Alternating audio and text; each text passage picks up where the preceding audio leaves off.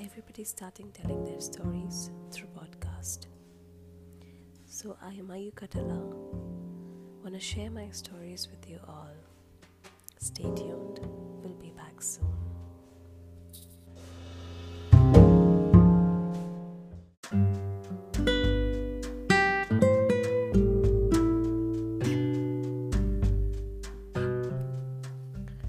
Today we're gonna talk about our first topic, favorite.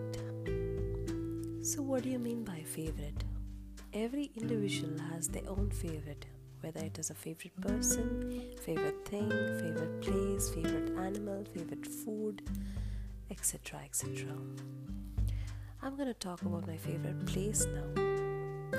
Since we're going through this pandemic situations right now and we are not stepping out of the houses and we got bored, we got so exhausted with these situations and all, I would like to talk about traveling.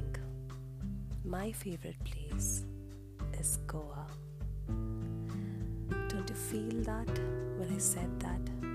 Yes, Goa is my place.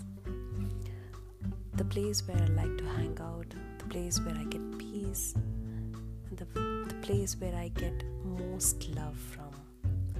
The waves, beach, sunset, food, and the night parties and all. Yeah. So every person gets peace, love, and some kind of a feeling when you are with your favorite people, when you do your favorite things, or when you visit your favorite place, or when you eat your favorite food. So every individual has their own favorites. So mine is Goa, what's yours?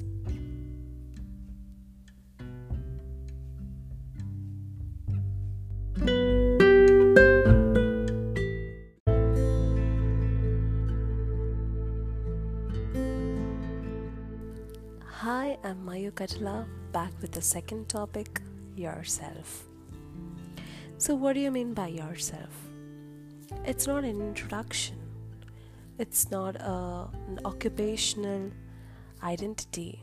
It's about what are you within you.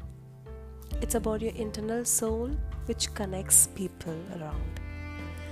So when you talk about yourself, be sure you're positive, be sure you're confident, and be sure you're loving yourself first, because that reflects what you are. So before you talk about yourself or before you portray yourself to people around you, make sure you take care of what you are. I'm not talking about physically here, but also emotionally and mentally. Your soul connects people. The way you talk, the way you behave, the way you portray yourselves is you. That's your identity, and that's gonna stay until you leave this world. So, before you getting to know anybody else, get to know yourself first. And that's you, yourself.